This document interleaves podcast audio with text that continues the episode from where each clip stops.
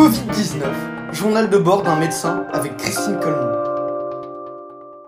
Arnaud Gruber est médecin généraliste. Ses confrères et lui sont les initiateurs du premier centre de terrain dédié au Covid-19 à Colomiers, près de Toulouse. Il a passé l'après-midi d'hier, le 24 mars, dans ce centre. C'est son quotidien, épisode 2. Pas trop de monde, ça a été relativement calme. On a dû voir une dizaine de personnes. Beaucoup de gens inquiets, mais quand même parmi ces gens inquiets, beaucoup de gens qui développent des symptômes a priori évoquant une contamination au Covid. Le deuxième, patient avec pas une cyanose, mais enfin une saturation basse, euh, l'essoufflement, enfin tous les signes d'aggravation. va être au huitième jour. Euh, donc, allô le 15, discussion avec le 15, et hop, ils sont venus le chercher, heureusement. Après, euh, beaucoup de gens qui sont a priori positifs, que tu confines, chez qui tu peux faire passer l'infirmière ou pas l'infirmière, comme tu le sens. Ça, c'est quand même très très bien organisé. La filière de passage et d'entrée des patients est quand même très très bien faite. Quelqu'un à l'accueil qui remplit tout ce qui est administratif. On n'a pas encore les infirmières d'orientation et d'accueil parce que le financement a été déclenché, mais il faut tout mettre en place, donc on les aura à partir de demain. Ensuite, ils vont dans un espèce de tente qui est dehors avec des sièges et tout, très éloignés les uns les autres,